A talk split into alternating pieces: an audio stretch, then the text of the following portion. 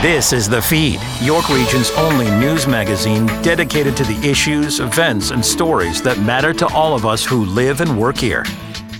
Welcome to The Feed. I'm Ann Rohmer. On the show, music for mental health, the Vaughan Mayor's message to Top Gun Maverick, and cooking to cut costs. But first, how often do we casually say, I'm starving, I'm famished, my stomach is rumbling, I'm so hungry? But what if this was your reality each and every day, or worse, your children's?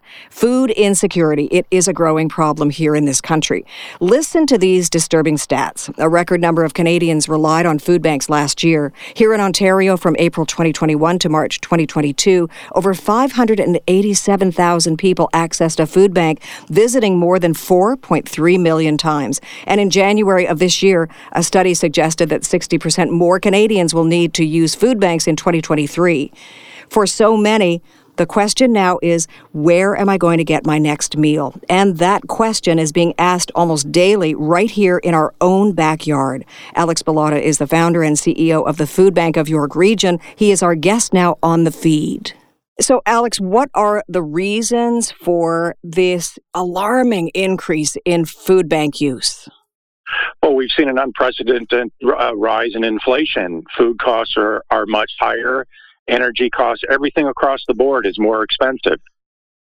And tell me about what it's like for a client, a food bank user. I know that you are more of a distribution hub, but you also understand what it must be like psychologically and physically, even emotionally, for someone who is in a position where he or she or a family needs a food bank? Well, there's a lot of stress when people do come to our food bank because they were directed there, and then we have to direct them to a community food pantry.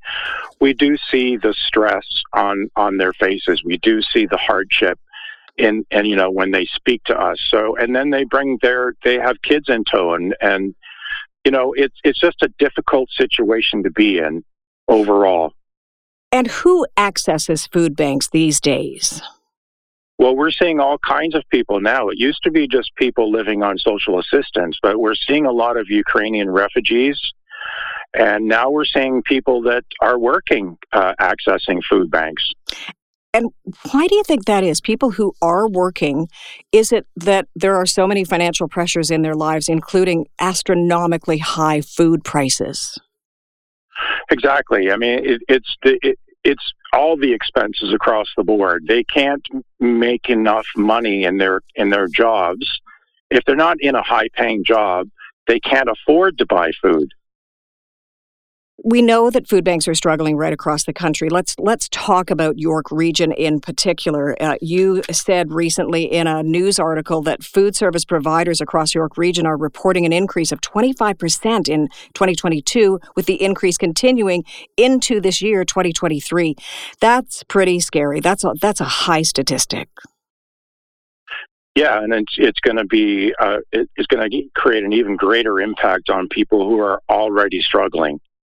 And you talked about families with children. You've talked about refugees, and we're so you know happy and recent immigrants. How so happy to have them in our country. What about a rise in people 65 and older? Are you seeing that in terms of food bank need? Well, yeah, we're seeing it right across the board. We're seeing an increase. So we we're seeing 25% more children year to date over last year. In York Region, we're seeing overall 15.41%. And New clients is up 82.61%. Wow. So, Alex, how can food insecurity, hunger in a country like Canada, how can it be stopped? Well, we're going to have to put more money into the hands of people that are already food insecure. That's the only way to stop it. And you know, the government just sent out checks for people who met the criteria, a, a, grocery rebate. It was kind of a drop in the bucket, according to many who received them. There is there anything else short of of of giving more money to people, which I think is a good solution, but it may not be a feasible solution. What else can be done? Uh, I'm, I'm talking about all three levels of government. Well, if we're not going to give them more money, then the only other solution that I can think of is to support the food banks. And how would that look? What would that look like in terms of government support? Um, well, they're going to have to give us more money for infrastructure. We're going to need more freezer space and warehouse space and cooler space and refrigerated trucks and support staff to be able to collect all the surplus food that's available through farmers, through manufacturers, wholesalers, and retailers. Very good idea. So, do you champion this cause? Is that something that you, as the founder and the CEO of the Food Bank of York Region, is that something that you do on a regular basis? Absolutely. We've been working on this since 2013, building our capacity so we can collect as much product as we can and provide that to the people on the ground that are giving it to the clients that are hungry. And does it feel like it's a stopgap measure? I mean, there philosophically may need to be something even greater, a change in attitude from, from society, but also from the government, uh, all levels of them, when it comes to Food insecurity. I mean, it's just shocking to think that in the year 2023, in a country like Canada, that there are people who are going hungry. Well, this is one of the reasons why I got into this, is because I found it appalling that uh, in Canada people were suffering in this manner. I used to travel to third world countries, and I re- I saw hunger and poverty in a third world country, and I just thought that it was, you know, my neighbors were hungry. I needed to engage at home. Alex, what effect does hunger have on a person? Whatever their age whatever their stage what what are the negative effects of hunger and even the psychological effects? Well if you don't get proper nutrition you're not going to be a healthy individual. You won't be able to to engage in normal society and and support your community. And and then you, your children are going to be suffering as well. They they're going to be suffering from mental health physical ailments. They're, it impairs their ability to learn. I mean there's a whole host of of uh, uh, problems if a person doesn't get proper nutrition and is food insecure. I find it interesting that we are, when we talk about anything in life, it seems to be supply and demand. So, what we're dealing with now is increased demand for the use of food banks, for food banks, and a dwindling supply. It's summertime. Is that one of the problems? That it's a typical problem. It's seasonal for us. Uh, the summertime, there there are fewer donations, and that's what we're seeing at our food bank. I've never seen the food this low in our warehouse for almost a decade. What can you say to our listeners right now who are hearing what you have to say, but they don't know what to do about it? Well, there's three ways to engage at a food bank. You can volunteer, so you can give your time, you can give money, or you can give food. Sounds pretty straightforward. How do you engage people? Again, it's summertime. People are their thoughts are elsewhere. and how do you bring this home to them? Well, we keep doing what we're doing now. We we alert the, the press. We uh, um, you know we write press releases. We talk to as many people as we can. Like we just keep on getting the word out there. We just we don't stop. Alex Bilotta is the founder and CEO of the Food Bank of York Region. Thank you so much for your time on the feed. And thank you very much.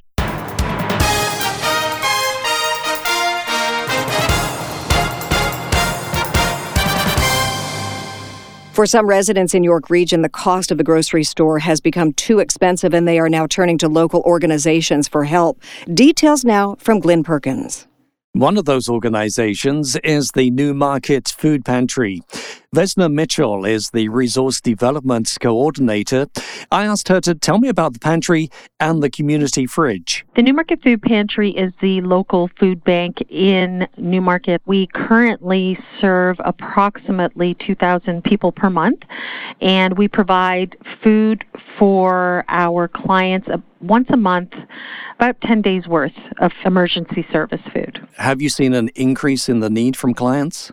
There's absolutely an increase. This year, last year, this time, we were serving about 1,100 people. So there's been about a 70% increase in the amount of clients that we serve per month. Do you know what's behind that increase? Many things. The economy. Um, right now, the cost of food, fuel, um, housing, as well as uh, we've also had a number of newcomers coming here from Ukraine. A lot of them are families. So I would say that is our number one It's just the increase in cost. There are a lot of people who are working but not able to pay all of their bills and feed their families. Have you found that sometimes people's pride prevents them from reaching out for help from the Newmarket Food Pantry? There is stigma. I, I, I would say yes. Uh, a number of our clients, they are not proud of um, having to come here and utilize the service, so the services that we offer. But we work very hard at creating a welcoming environment, and we try to provide choice and dignity and compassion. Um, every time someone walks through the door, they're treated as a client. They are provided um, with a grocery cart. They get to choose whatever products that we have available. They can select the flavors and the brands that they prefer for their families. We also try to give them as much variety as possible. We have fresh fruit and vegetables as well as dairy, uh, meat, frozen vegetables, that sort of thing. So uh, we try to create a very welcoming environment when they walk through the doors so that to help alleviate some of the, you know, stigma that they may feel is attached to them coming and utilizing the services that we offer. Vesna, where is the pantry located? We're at Gorham and Harry Walker Parkway, so that's 1251 Gorham Street, units 8 and 9 in Newmarket. Tell me about the community fridge. What is this? The community fridge is a it's an initiative that it helps us to address issues of access. Some of our clients during the pandemic access became an issue. So about a year and a half ago or 2 years ago actually now we decided to uh, we investigated options and this was one of the options to help um, increase access to food. And so the project launched in June of last year. So it's essentially just a commercial sized refrigerator that's in a structure where it's insulated along with the pantry. It's located in front of our library, and the community gets to donate 24 hours a day, seven days a week directly to the fridge, and people have access to the fridge 24 7 as well. And there is no appointment, there's no vetting, there are no business hours. People can just go, take what they need, and or leave what they can, and and that's basically it. We we currently have a food rescue program with local businesses where they um, we have volunteers going to food businesses where they have food at the end of the day, prepared food items that they package and label for us, and my our volunteers bring them to the community fridge so that community members who need them can access them. Where did the idea for the community fridge come from? Well, this was before my time. I started a year after its inception, but from what I understand, it, it, it was the pandemic that spurred it on uh, when access became an issue. And not everybody has the ability, they don't have the mobility to come to the pantry. So this is one way to address that. If listeners would like more information concerning the Newmarket Food Pantry, if they would like to donate, volunteer, how can they do that? They can go to our website, uh, www.newmarketfoodpantry.ca. Um, all the information is there, plus uh, who to contact um, and how. Or they can they could call me directly or reach out to me directly. Vesna Mitchell, Resource Development Coordinator for the Newmarket Food Pantry. Thank you for joining us on the feed. Uh, thank you very much for the interview.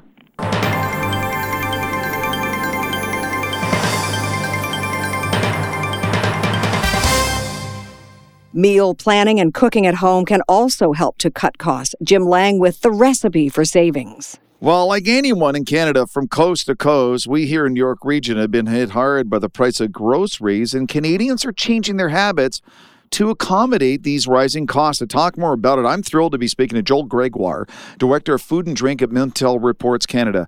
Joel, how are you? I'm doing good. How are you doing? Good. it's a fascinating survey, and the one that jumps out to me is 91% of Canadians with any cooking or meal planning responsibility agree that cooking from scratch is a good way to save money on groceries. How did are are you surprised at those numbers and those figures? Uh, no, and I, I, would think that would be the case at any time, not just in this time of high inflation, particularly food inflation that we're experiencing. One of the other things that was neat was four and five Canadians feel they're adapting home cooked meals to account for the rising cost of ingredients, meat, produce, etc., and and other things. And and it, it, when I was reading and I look in that in depth survey, it reminded me of the whole back to basics, you know, stories from my parents in the 40s and 50s and 60s and what it was like. And they rarely went out to eat and everything was home cooked. And it's almost like a paradigm shift back to that for Canadians. It, it is in some ways. Um, there, there's there's a lot going on right now. I think. I think one thing, as we've already talked about or mentioned, is the fact that you know food prices are going up and people are looking for ways to save. And one way to do that is quite simply uh, make more of your own food, make meals from scratch. It's a good way to save, look for things on sale, whatnot. Uh, another thing that happened, of course, is we all lived through a pandemic over the past few years, particularly in 2020 and 2021. And one of the things that we wanted to get at uh, when we were uh, when we were surveying Canadians was did that have an impact on how they are cooking? Uh, more specifically, are they more likely to be cooking from scratch or have their cooking skills improved? Basically, have they changed their habits? Hmm. And what we saw is that for a number of Canadians, it, from their perspective, it did. I know myself uh, during the pandemic, I used social media to come up with dis- different recipes and I'd watch little videos to come up with different techniques. So I thought I used that time to try to improve my cooking skills just because of out of necessity. Uh, absolutely. And what we see too as well is younger consumers, uh, so younger adults, uh, those 18 to 34 year olds, as we say in the business, they are much more likely to turn to technology to kind of bolster their cooking chops, if you will. And they're the ones actually also saying that they are cooking from home more now and that they have their cooking skills have improved. And we see a real hunger on the part of those consumers to for them to elevate the consumers. And one thing that social media does really well, or online technology, what have you, is it's a great way to get hacks. Uh, I know from my kids, they love their hacks. Mm. And the common misperception that we see with thinking about younger consumers is they want the easiest solution. You know, some of the times they absolutely do. But one thing that we see is is an opportunity for companies and their retailers, social media, what have you, whatever the platform, is to help younger consumers or younger adults elevate their cooking skills and their meal experiences by providing those hacks, such as is there an opportunity to do something where it makes part of the process a little bit simpler because what we also see in the survey that we put out is convenience indeed still matters. That's not going anywhere. Yeah, that, it's a great point, Joel. I also love this that the overwhelming majority of Canadians say that meals made from scratch by themselves are more satisfying 88% it's a staggering number but then it it makes sense because i see so many of my friends and so many celebrities posting videos and photos of something they made from scratch yeah, absolutely. The one thing that can't be overlooked is the emotional component to cooking. Again, we really saw that during the pandemic. We heard a lot about baking, particularly where oh, yeah. people oh, yeah. were using yeah. that to kind of get get the stress. You know, you need the bread, if you will. You know, we're uh, you know working out some of that frustration or whatnot, and, and, and it was a real respite from that. One thing that's really interesting is you know there's this perception out there that cooking is a chore, and 100% sometimes it is. But when we ask people, like, how do you describe your attitudes towards cooking? When we kind of go through a scale, we only see about 11% of Canadian adults say that they dislike cooking. And we, we see that more than half say they either like or love cooking, like actually closer to 60%. So what that tells me is that the emotional component of cooking as a stress relief, as a way to connect, as a way just to take some time for yourself um, that really holds true, and that should not be pushed to the side. That the actual, not just the eating, but the act of cooking, th- there is a real emotional component to it that's very healthy for us. Indeed. Speaking of Joel Gregoire, Director of Food and Drink from Mintel Reports Canada, and I could not agree more. I I do a lot of the cooking in our house because I find it so relaxing and it takes my stress away. That that time I take to prepare dinner and. Uh, if, it's my daily stress relief. I, I just find I, I, start I stop stressing and thinking about and getting the anxiety about stuff I should or shouldn't be doing or what stuff I'm working on. I just think about the meal, and I find it's kind of a reset in the evening. it, it, it is a reset, and I think now more than ever. Uh, if you look at the broader landscape in terms of how many people are working from home either all the time or part time, you know, that commute, although stressful a lot of the time, it was also a chance to have a break from work and to getting home, to, to kind of that bridge yeah. between the responsibilities. Um, what cooking can be, uh, if you change the mindset from being a chore, but through something that's enjoyable and in, in some place to take a break, in, in some ways, to just to some sort of physical activities some of the times. Um, that kind of replaces some of that commute time, if you will. And hmm. I just think of myself last night.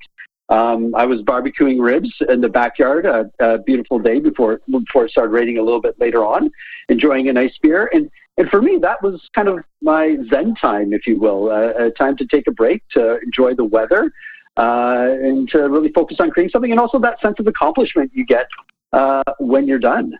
Oh, I, I couldn't agree more, Joel. And I find uh, there's such a, a, variety of technology for Canadians when it comes to cooking. If it's a weekend and you you're going to be busy, you can use the slow cooker. If you're it's a weekday, you can use the Instapot. There's like different things you can use to make a, a homemade meal that can either you can spend hours on it or 40 minutes. Oh, absolutely. And the one thing we talked about in this report was the air fryer. Oh yeah, yeah. Um, oh, that, lo- I love it. The, the, it is. We we got one recently um, as a Christmas present, and it with as someone with two younger kids, it's a it, sometimes it's a life changer, yes. if oh, you will. Yes. Um, it, it, and we, we did a survey on this about a year, year and a half back, and we asked about not not what the most we asked you know what what are the appliances that you're most likely to have, and that can be what you would think it would be like an oven or, or even a small appliance, a toaster or what have you. But we asked what where the purchase intent was. So what do people want to get? the air fryer topped the list. And I, I, and I can tell you just from taking my analyst hat off and putting my parent hat on, what allows me to do is if my kids want chicken fingers and fries, I can do that very easily, put it off to the side, and I can cook a more involved meal for my wife and I, or she can do that, so that we're, we're, we're juggling less as we're cooking because we can set it, forget it. It does a very good job of cooking, and then I can uh, make something a little bit more involved uh, for those of us with more adult palates. I, I, you know, another thing I, I find, Joel, I don't know if you think I'm crazy, but I just find that's it's the one time a day when you, you spend some time, you make dinner, then you sit down and eat it, where you're away from your devices because the devices consume us throughout the day. And so many people are eating breakfast or eating dinner or lunch while they're on a device because they're multitasking. But dinner, I find you've taken the time and the devices are put away while you eat something. Most of the time. depends, on the family, I guess. Um, you know, it's, inter- it's interesting you say that, though, because the one thing that's happened in terms of the technology that's available to us now, compared to 10 or 15 years ago, is the ubiquitousness of the devices. And what I mean by that is, I'll give you an example.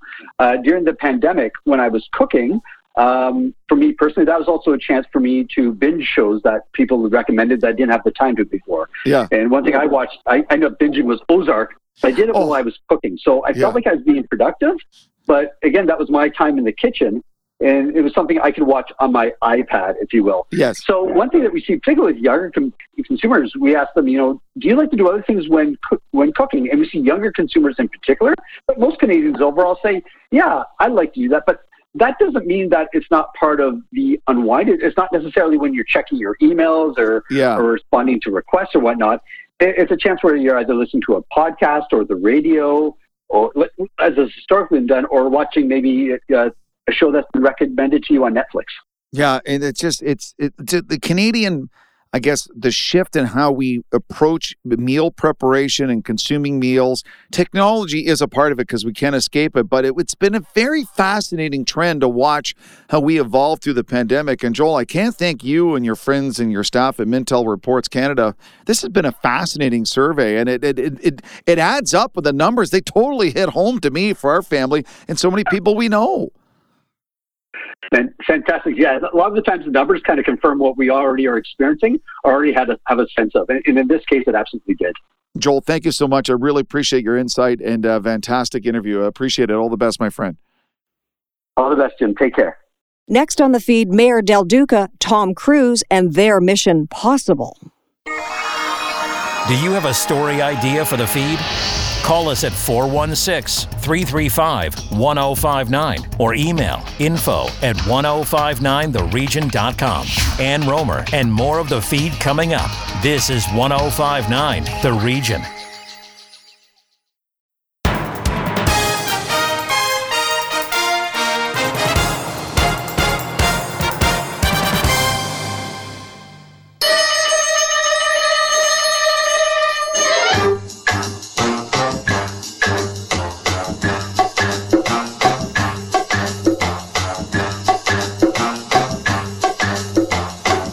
Recent tweet from Vaughan Mayor Steven Del Duca to one of the most famous people on the planet.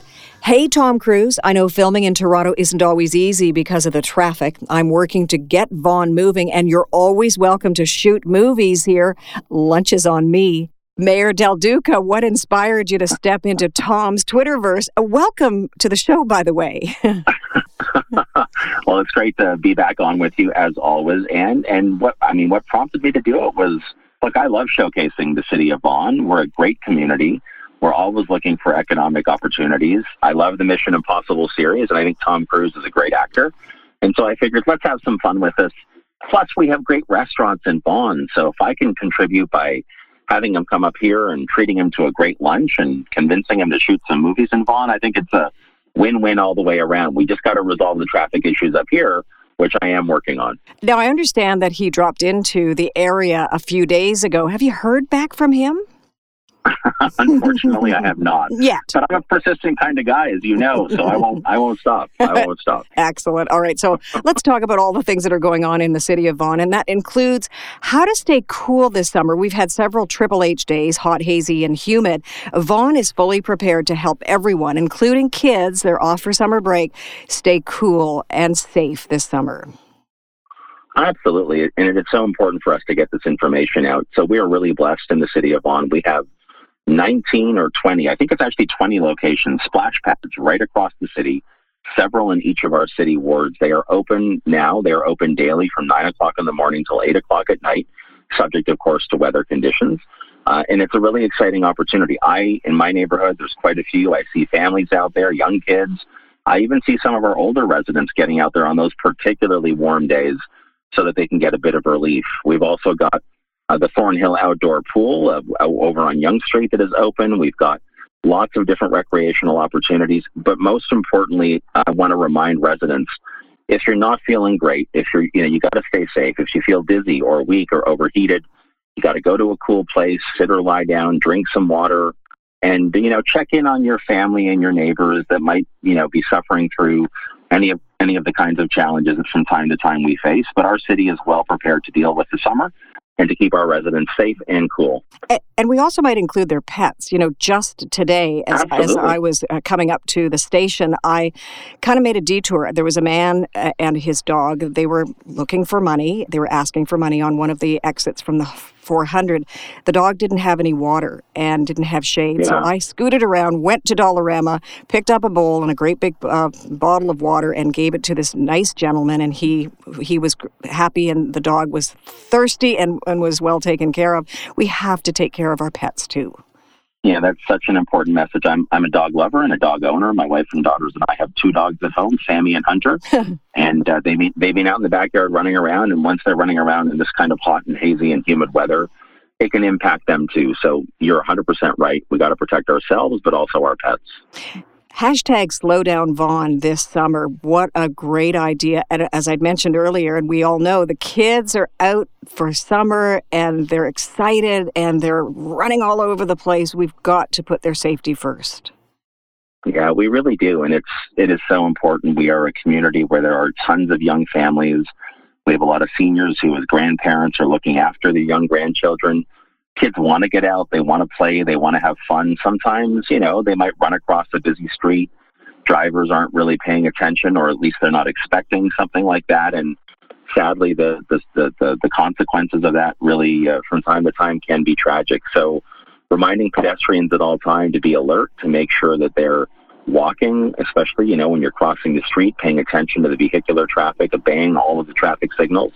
But for drivers, it's really important to do all of that Plus, just be aware of the fact that in our neighborhoods, our, our, our, our smaller neighborhoods, our smaller streets, to make sure that they really are paying attention. They're keeping the speeds low, alert at all times, no distractions, not looking at phones or doing anything like that. Uh, and and together, especially when you look at the fact that city councils also started to reduce some of the speed limits on neighborhood streets, uh, the fact that we have this entire public awareness campaign that's out there across the city, the hashtag slow down A lot of a lot of work's gone into this to make sure that we're keeping our most vulnerable um, street users, pedestrians, cyclists, motorists safe at all times. uh, we've made a lot of progress in this regard, Ann, but we still have more to do. Is YRP on board with this as well? Yeah, 100%. Our, our, our entire team that's working on this initiative has been in touch with YRP. Uh, YRP is a great resource. We are really blessed, again, in Vaughan and across York Region to have what I think is the best police service in the entire country. And they're, they're working closely with our team at all times to make sure that we're getting this right. Mayor Del Duca, many were horrified at what happened last December, the condo mass shooting in Vaughan, but they were at the same time recently comforted by the fact that there was an unveiling of a memorial to honor the victims of the condo mass shooting and their families as well. Can you explain and describe what this monument is like? I can for sure. You know, you you are very right in saying that what took place at the Bellaria condo tower uh, back in December of last year was absolutely horrifying. Five individuals tragically losing their lives. Another individual who was uh, who was badly injured but is recovering, thank goodness. We we decided as a council because we do have a tree and bench dedication program that we should honor the victims by creating a space where the loved ones, the family, the community at large can come while they're continuing to grieve and hopefully slowly but surely healing to find some degree of comfort if that's even possible at this stage. And so in Juilliard Park, uh, which is uh, the, the part of the park where the tree trees and the benches are situated, uh, the Bellaria condo towers are just in the backdrop. You can see them; they're rather close by five beautiful benches, five great trees, uh, white pines, and, and other tree tree species that are there that will be a really beautiful setting for families and loved ones in the community at large. And a plaque on each of the benches uh, listing the names of the victims, and another plaque in the in the ground in the pavement that explains what the entire uh, the entire area is dedicated to. And so we had really rough weather the night that we unveiled this, but I'm telling you, despite the rough weather, the rain and the wind, we had well over 100 people show up for the dedication ceremony, and it was very touching. Still heartbreaking, but very touching to see uh, how the community came together and felt, again, a little bit of relief, a little bit of an easing of the burden, even though, of course, they are still healing.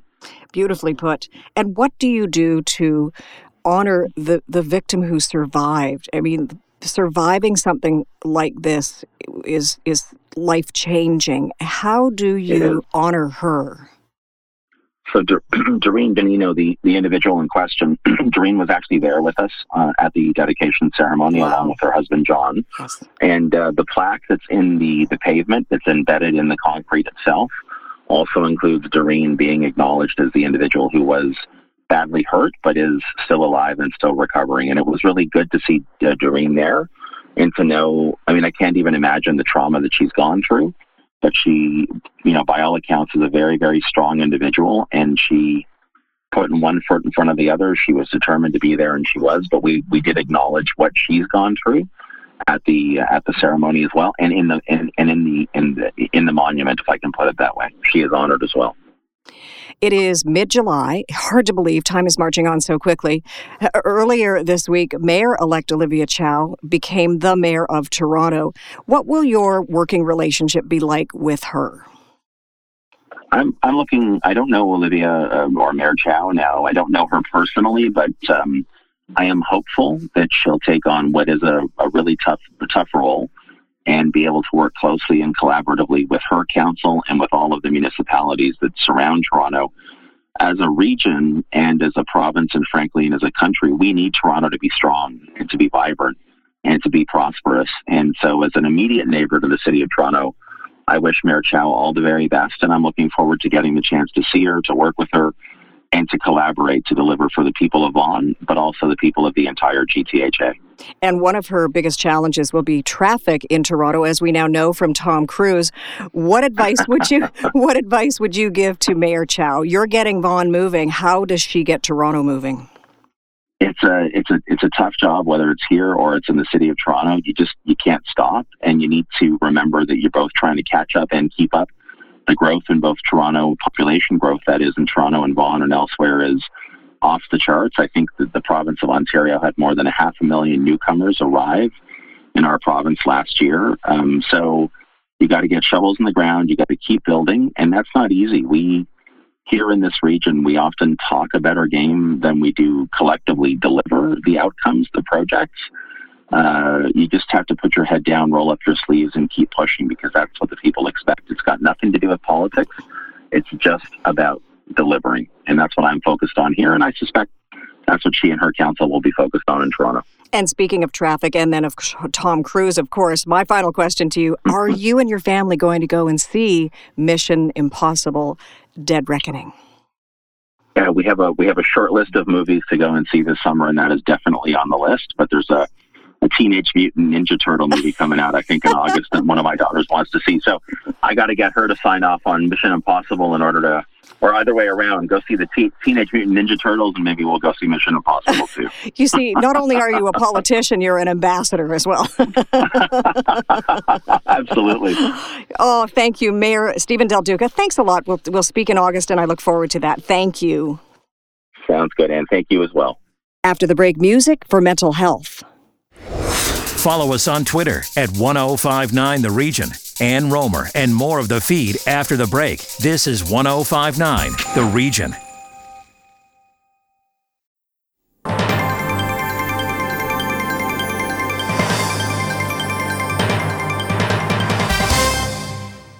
Welcome back to the feed. I'm Ann Rohmer. Our Kevin Frankish is next with the power of music to help those touched by mental illness.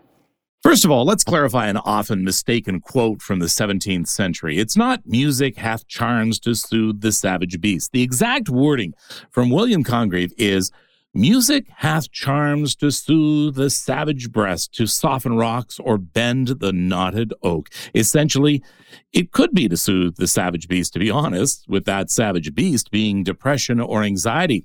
More and more researchers are finding links to better mental health with music. That brings me to introduce Ingrid uh, Taheri of High Notes Avante Productions. High Notes is offering free individual music lessons on piano and guitar with priority given to those who have a mental health condition. Hi there. How are you, Ingrid?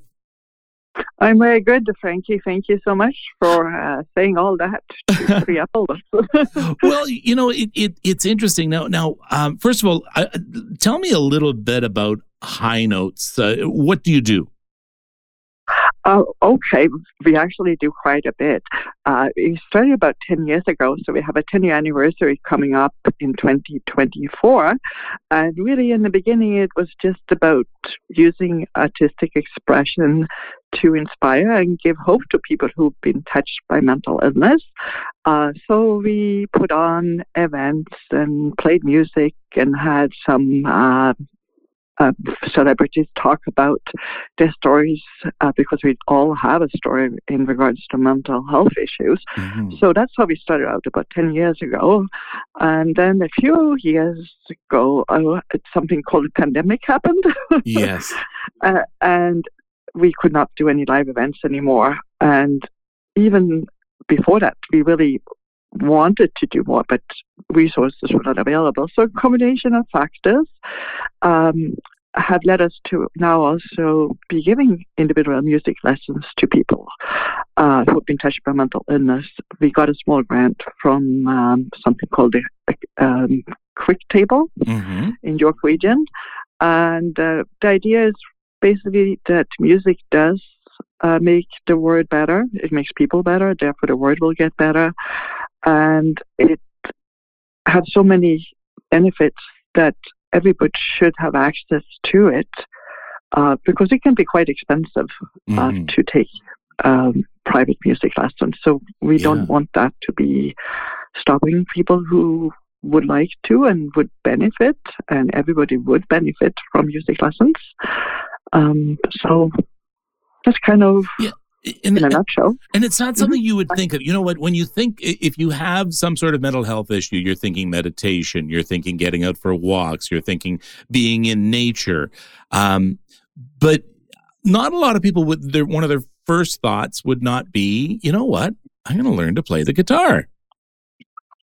It may not be. Mm-hmm. Uh, and maybe it should be. Yes.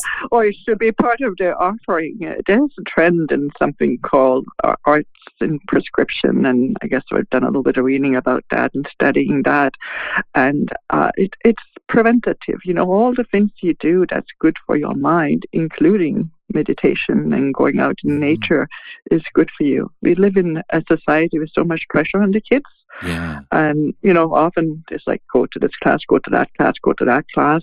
Um, but everybody needs some kind of outlet to express themselves, and not everything can be expressed in words. And whether that's going out in nature or playing the guitar or piano, you know, uh, depends on the individual, but it should be available. Yeah. I think what people don't realize is that meditation is not sitting on a mountaintop saying om all the time uh, and closing no. your eyes.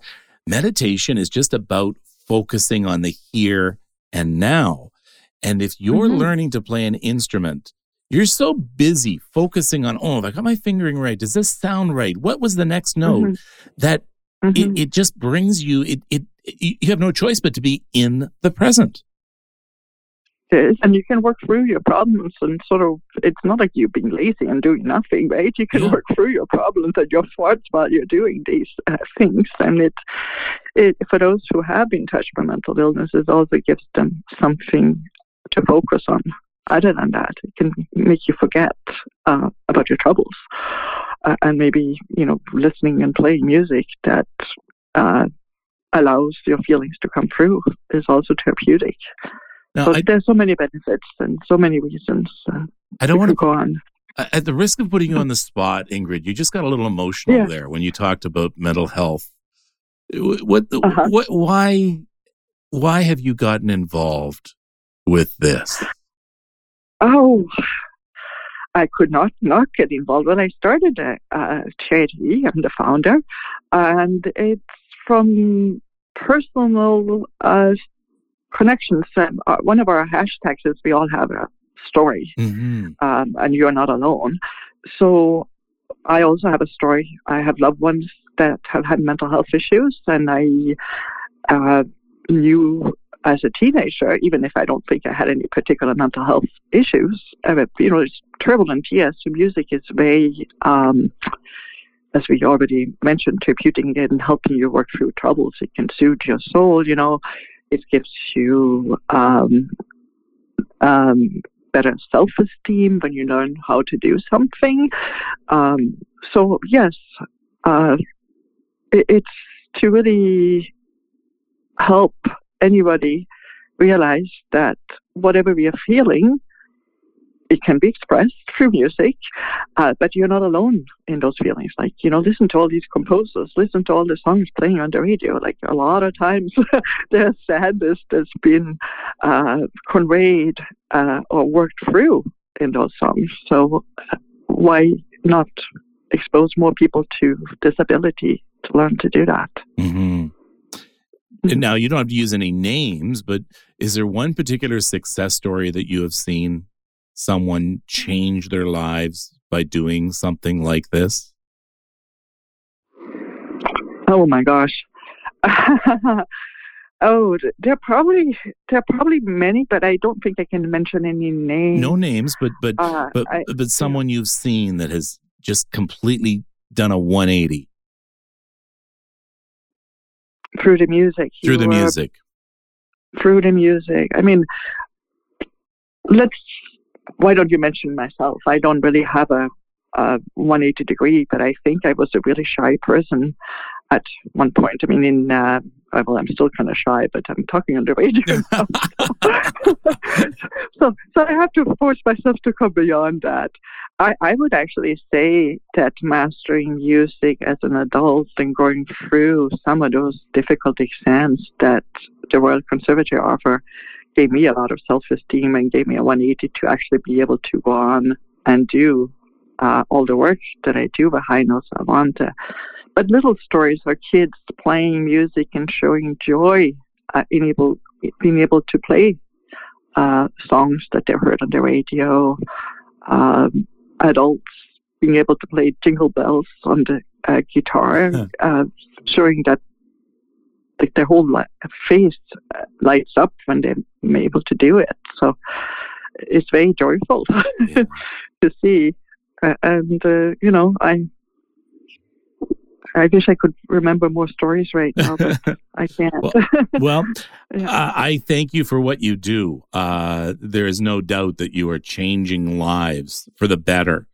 Um, so I encourage people to check out highnotesavante.ca and uh, find out about the free music lessons. It could it could be the thing you're looking for, it, and that's the thing. It, it could be the thing you're looking for. So thank you very much, Ingrid. Thank you so much. And if I may just add on to, if you are a music teacher, uh-huh. please also check it out because we are looking for uh, more instructors to join us in this endeavor. So wonderful. All right. do look at it. Ingrid. Or if you're a mental health prescriber, please also refer students. Okay. Ingrid Taheri of High Notes Avante Productions uh, has been talking with me right now. Thank you. Thank you. If you missed any part of the feed, please go to 1059theregion.com or wherever you get your favorite podcasts, including Apple Podcasts, Spotify, Google Podcasts, Amazon Music, and Audible. I'm Ann Rohmer. Thank you so much for listening.